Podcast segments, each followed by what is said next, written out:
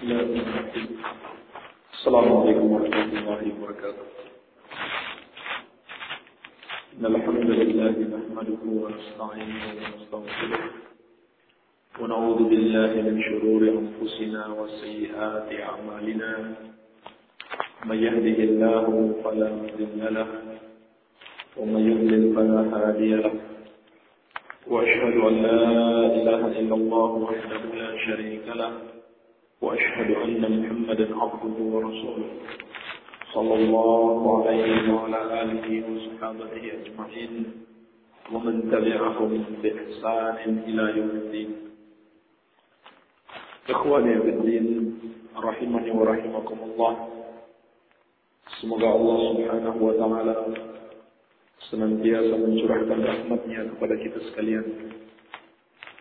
InsyaAllah ta'ala pada malam hari ini kita akan membacakan dan sedikit menjelaskan tentang suatu akar yang diucapan sahabat yang mulia Amirul Mukminin Ali bin Abi Thalib radhiyallahu taala anhu.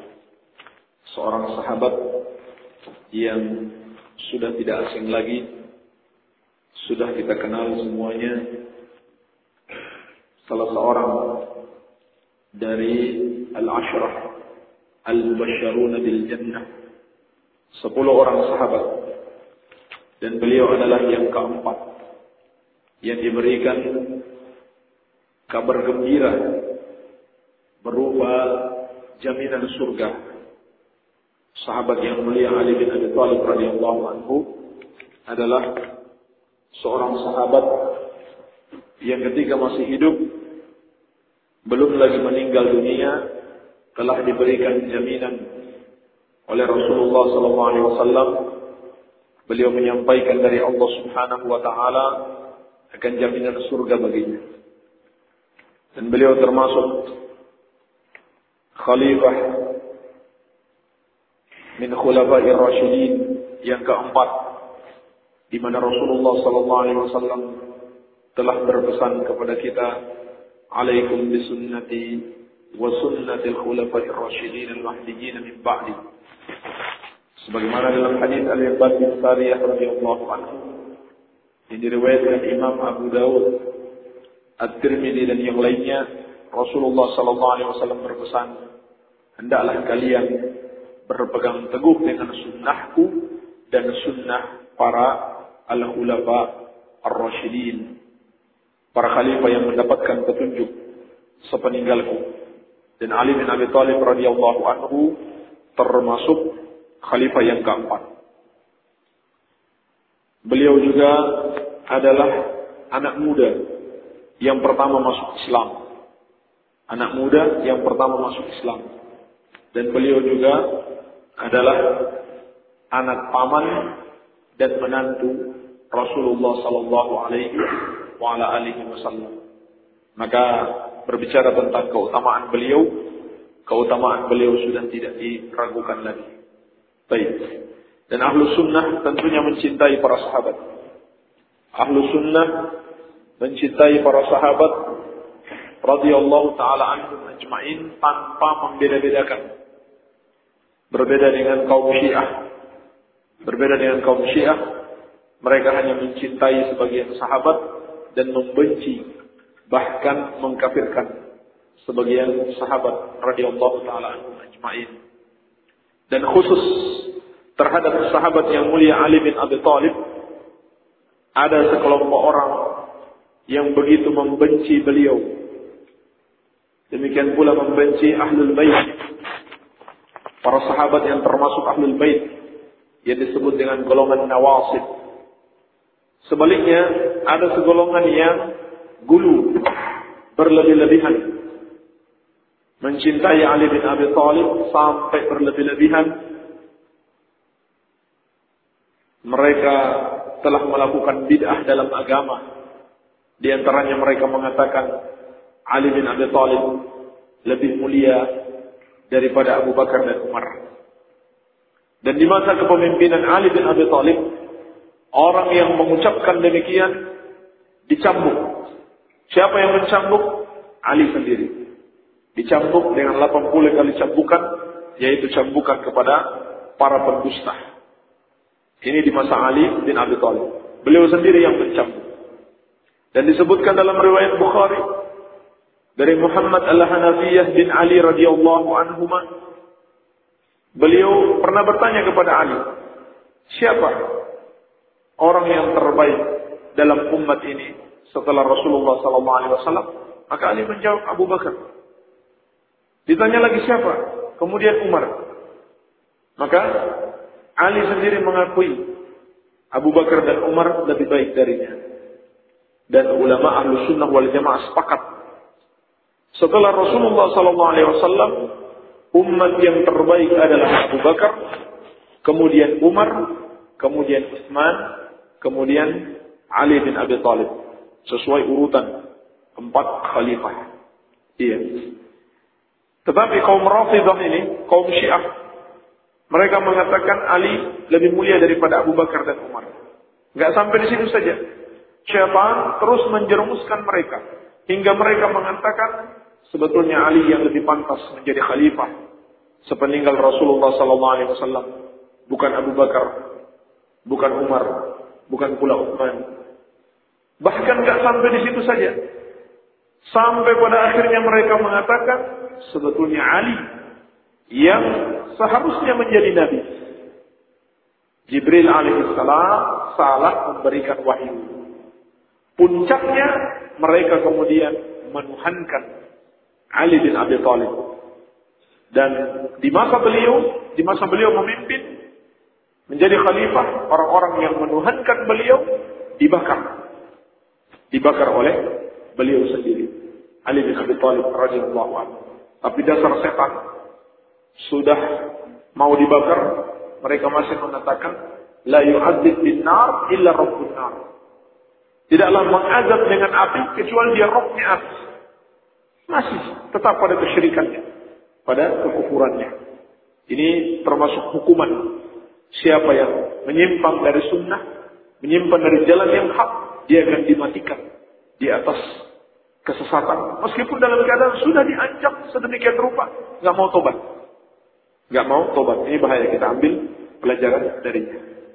Ini di antara kesesatan yang terjadi terhadap Ali bin Abi Thalib, sikap manusia terhadap Ali bin Abi Thalib. Adapun ahlu sunnah, ahlu sunnah pertengahan, mereka mencintai para sahabat, termasuk mencintai Ali bin Abi Thalib, tetapi tidak berlebih-lebihan di dalam mencintai para sahabat radhiyallahu taala anhum ajma'in, tidak sampai mengangkat mereka menjadi sesembahan-sesembahan selain daripada Allah Subhanahu wa taala. Sekilas tentang Ali bin Abi Thalib yang kita sudah tidak ragukan lagi salah seorang sahabat yang mulia, salah seorang sahabat yang utama. Dan barangkali satu lagi kita sebutkan tentang kepemimpinan beliau terjadi banyak peperangan, terjadi banyak pemberontakan, yang paling menunjuk adalah pemberontakan Khawarij. Ini terjadi pertama kali secara terang-terangan di masa Ali bin Abi Thalib radhiyallahu anhu dan beliau pun memerangi mereka. Dihabisi oleh Ali bin Abi Thalib, diperangi. Dan suatu hari beliau pernah diprotes segolongan orang dari golongan khawarij. Kenapa sih dalam pemerintahanmu terjadi banyak kekacauan seperti ini? Padahal di masa Abu Bakar dan Umar tidak ada. Apa jawab Ali bin Abi Thalib? Karena di masa Abu Bakar dan Umar, aku dan orang seperti aku adalah rakyatnya. Sedangkan di masaku, kamu yang rakyat. Kamu yang bikin kekacauan. Jadi Kekacauan suatu negara itu juga tidak lepas dari sikap rakyatnya yang tidak mengikuti aturan-aturan Allah Subhanahu wa taala. Dan ini adalah sebuah asar yang sangat agung sekali. Diucapkan dari seorang sahabat yang mulia Ali bin Abi Thalib radhiyallahu anhu. Dan diriwayatkan dari murid beliau seorang tabi'in yang mulia Kumail bin Ziyad An-Nakhai rahimahullahu taala.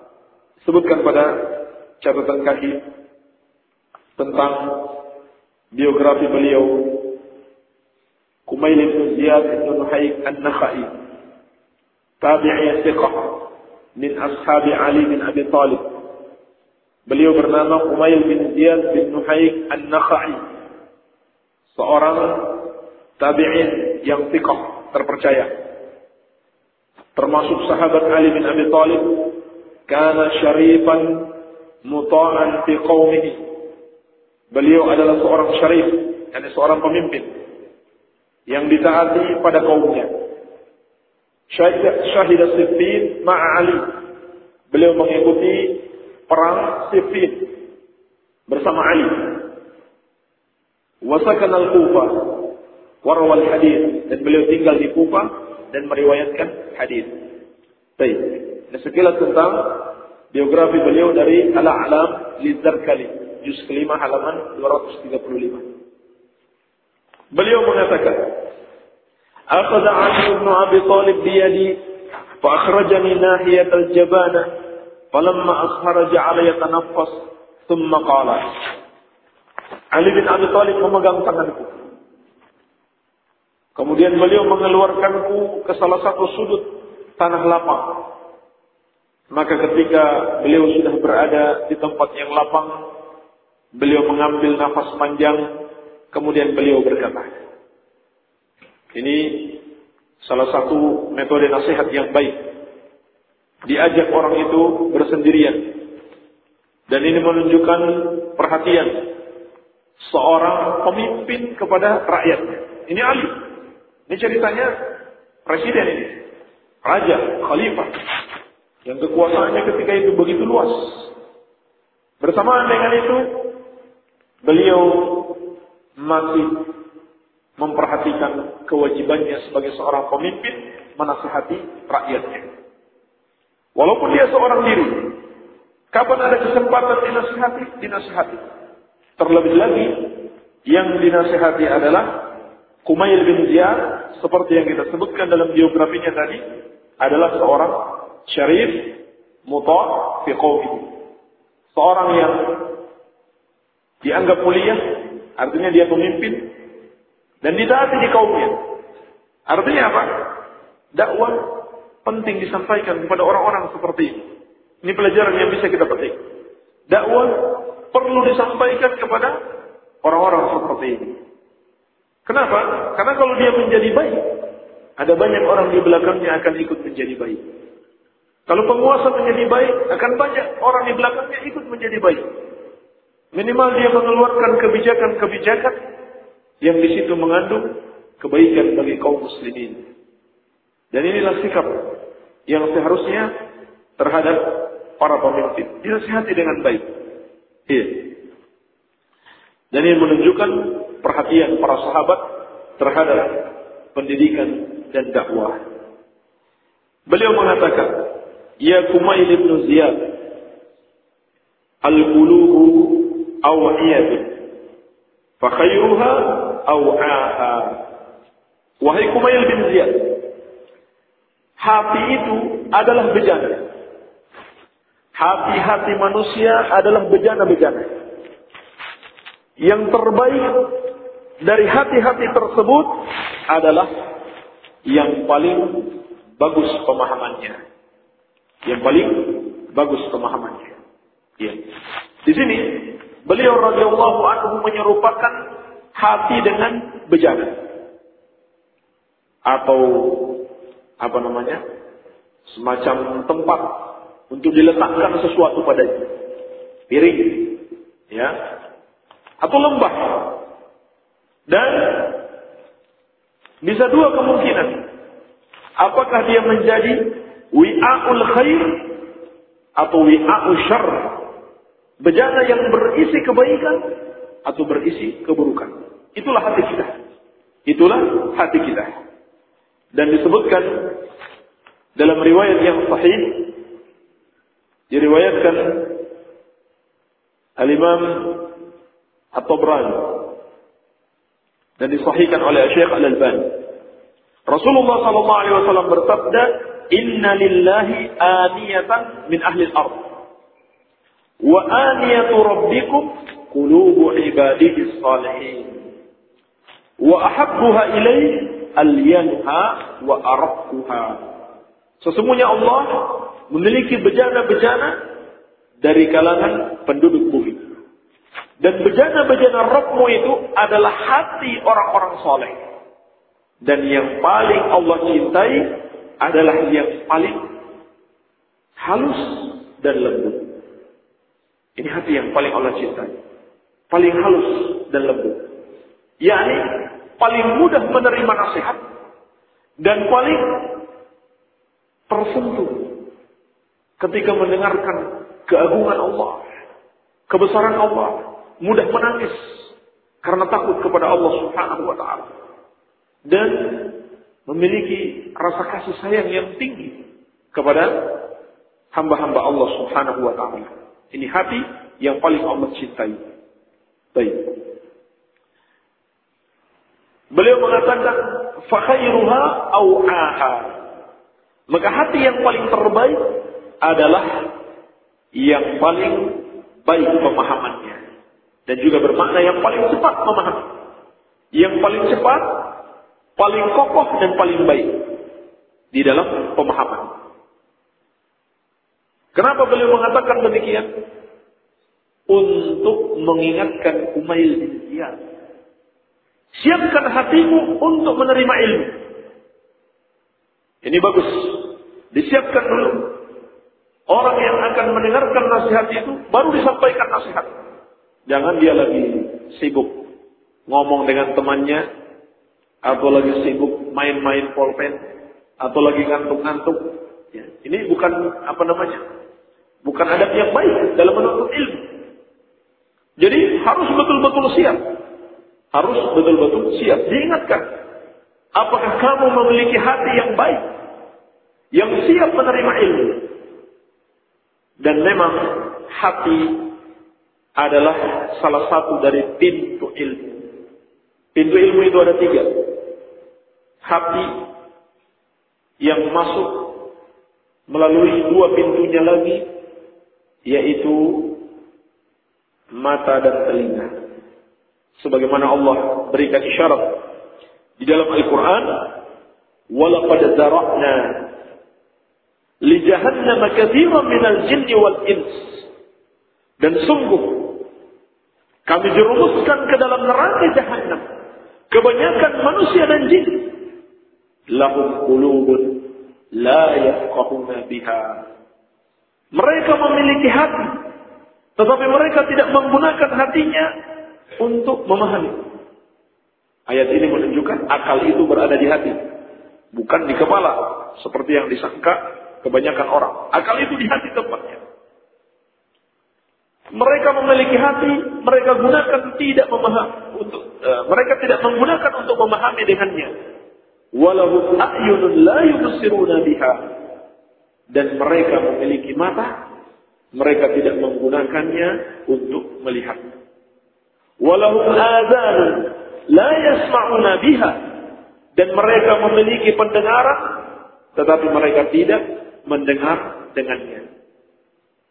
Ulaika kal an'am bal hum adall ulaika humul ghafilun. Mereka itu seperti binatang ternak. Bahkan mereka lebih sesat. Mereka itulah orang-orang yang lalai. Ini tiga. Madakhilul ilm, pintu ilmu. Hati digunakan untuk memahami. Mata digunakan untuk melihat. Dan telinga digunakan untuk mendengar. Maka Ali bin Abi Thalib radhiyallahu anhu mengingatkan, hati yang paling baik adalah hati yang mudah memahami. Digunakan untuk memahami ayat-ayat Allah, sunnah nabinya, sebagaimana yang dipahami generasi salaf. Inilah hati yang terbaik, hati yang bersih, hati yang selamat dari penyimpangan. Hati yang akan menghadap Allah Subhanahu wa taala dalam keadaan bahagia. Sebagaimana Allah firmankan, "Yauma la yanfa'u malun wala banun illa man atallaha biqalbin salim." Di hari yang tidak bermanfaat harta, tidak pula anak-anak kecuali siapa yang datang kepada Allah dengan membawa hati yang selamat. Selamat dari penyimpangan. Karena pemahamannya benar, dia selamat dari penyimpangan. Baik. Kemudian kata Ali bin Abi Thalib radhiyallahu taala anhu, "Ihfaz anni ma aqulu lak." Hafalkanlah dariku apa yang aku akan katakan kepadamu. Ini juga peringatan agar dia bersiap-siap untuk menuntut ilmu. Dahulu juga seperti itu. Rasulullah Sallallahu Alaihi Wasallam ketika beliau melihat para sahabat belum siap untuk menerima ilmu, mereka masih ngomong, mereka masih sibuk antara satu dengan yang lainnya, maka Nabi Sallallahu Alaihi Wasallam mengatakan, istansifin nas, suruh mereka diam, suruh mereka diam. Rasulullah Sallallahu Alaihi Wasallam mau berbicara. Iya. Kata beliau, ihfad anni, hafalkanlah dariku. Ini salah satu metode yang sangat bagus dalam menuntut ilmu. Inilah penuntut ilmu sejati. Ilmu itu dihafal. Bukan sekedar masuk telinga kanan, keluar lewat hidung. Tetapi dihafal. Dan Rasulullah Sallallahu Alaihi Wasallam telah mengabarkan sebuah keutamaan yang sangat besar. Man sami'a maqalat fawa'aha wa hafidhaha thumma balaghaha kama sami'aha nazzara Allah ra'an sami'a maqalati fawa'aha wa hafidhaha thumma balaghaha kama sami'aha Semoga Allah menjadikan berseri-seri wajahnya orang yang mendengarkan ucapanku. Lalu dia paham dengan baik dan dia hafalkan, kemudian dia sampaikan sebagaimana dia dengarkan. Dia sampaikan sebagaimana dia dengarkan, tidak dia kurangi, tidak dia tambah-tambahi. Artinya apa? Dia hafal. Tidak dia kurangi dan tidak dia tambahi. Ini memiliki keutamaan yang sangat besar sekali. Dan inilah maknanya ta'allum. Inilah maknanya ta'allum menuntut ilmu. Seperti kata Syekh Shalal Fauzan, at-ta'allum at-talaqi 'anil ulama wal hifdz wal fahm wal idrak. Ta'allum itu, belajar itu. Apa maknanya? Mengambil ilmu dari para ulama. Memahaminya, menghafalnya, dan menguasainya dengan baik. Inilah keikhlasan dalam menuntut ilmu ini apa? Kenapa? Karena menuntut ilmu itu bukan sekedar untuk diri kita saja. Sebagaimana Al-Imam Ahmad rahimahullah taala mengatakan, Al-ilmu la ya'diluhu syai' liman sahhat niyatuhu. Ilmu itu adalah suatu amalan yang tidak dapat ditandingi oleh apa pun juga bagi orang yang benar niatnya. Qalu, fa kaifa tasihun niha ya Abu Abdullah? Mereka bertanya, wahai Imam Ahmad, bagaimana benarnya niat dalam menuntut ilmu? Beliau berkata, yanwi rab al-jahl an nafsi wa an ghairihi. Hendaklah dia meniatkan menuntut ilmu itu untuk menghilangkan kebodohan dari dirinya dan dari orang lain. Sekarang bagaimana dia menyampaikan ke orang lain kalau dia tidak hafal? justru bisa jadi akan membuat orang lain ragu. Ini gak jelas ilmunya ini. Dia sendiri gak ingat. Iya. Maka penting sekali menghafal ilmu. Dan di sini Ali bin Abi Thalib radhiyallahu anhu memerintahkan untuk menghafalkan ucapannya. Jadi menuntut ilmu itu bukan sekedar menghafal Al-Quran dan Sunnah tapi juga menghafal akwal ulama, terutama ucapan-ucapan sahabat. Kalau saja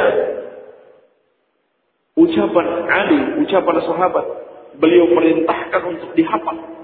Maka terlebih lagi Al-Quran was sunnah. Ini lebih penting untuk dihafal. Iya.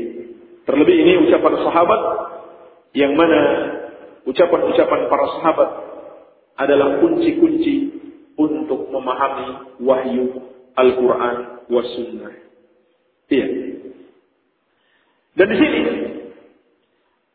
juga menunjukkan apa yang akan disampaikan oleh Ali bin Abi Thalib adalah sesuatu yang dia yakini kebenarannya. Dia pastikan dulu. Sehingga dia begitu percaya diri untuk mengatakan, eh, anni ma aqulu lak.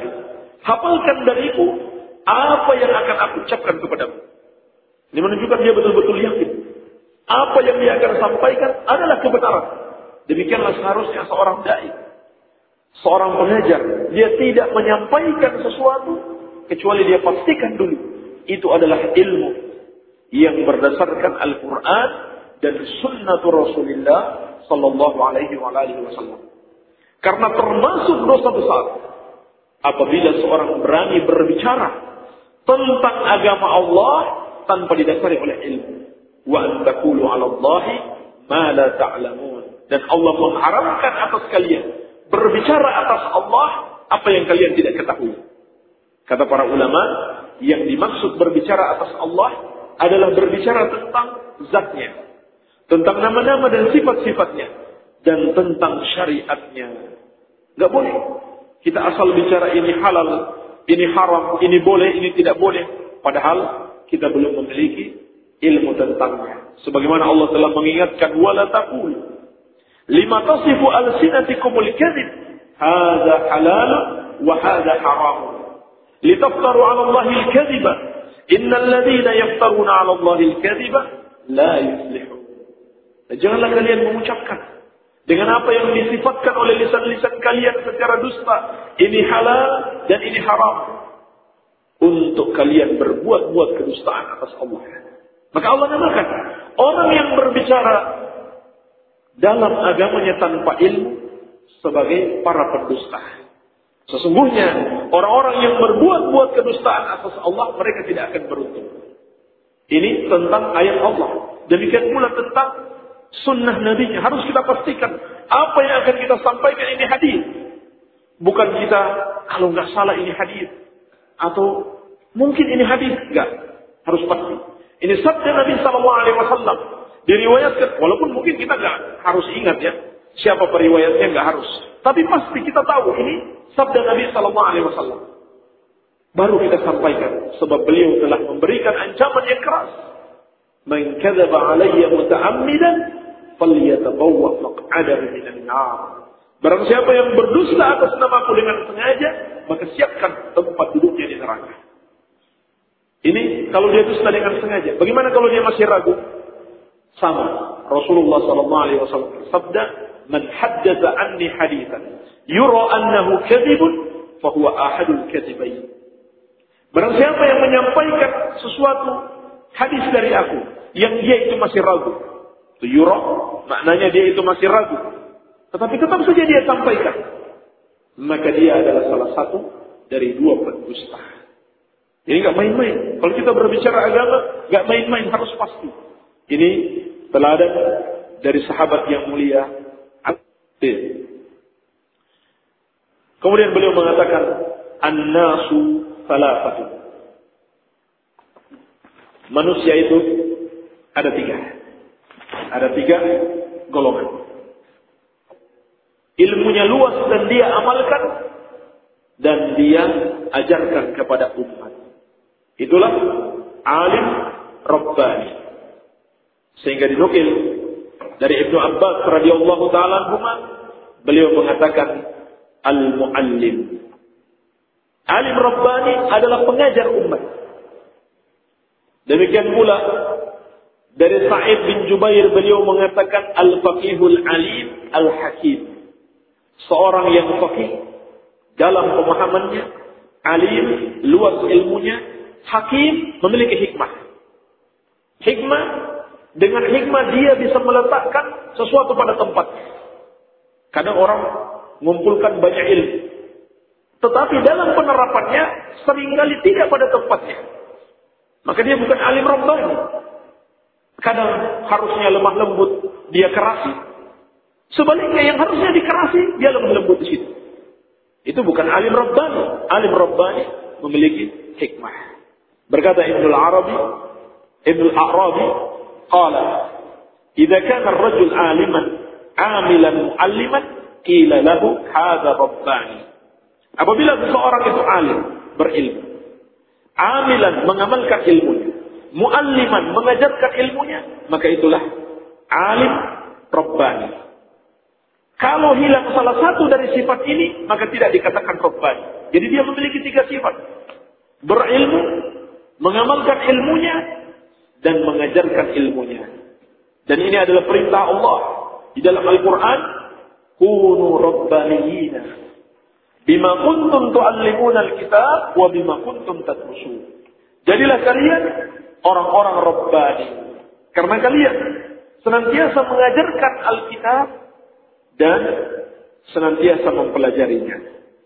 Berkata Ibnu Abbas radhiyallahu taala anhu sebagaimana diriwayatkan Al-Bukhari, "Ar-Rabbani alladhi yurabbi an-nasa bi sigharil ilmi qabla kibarihi."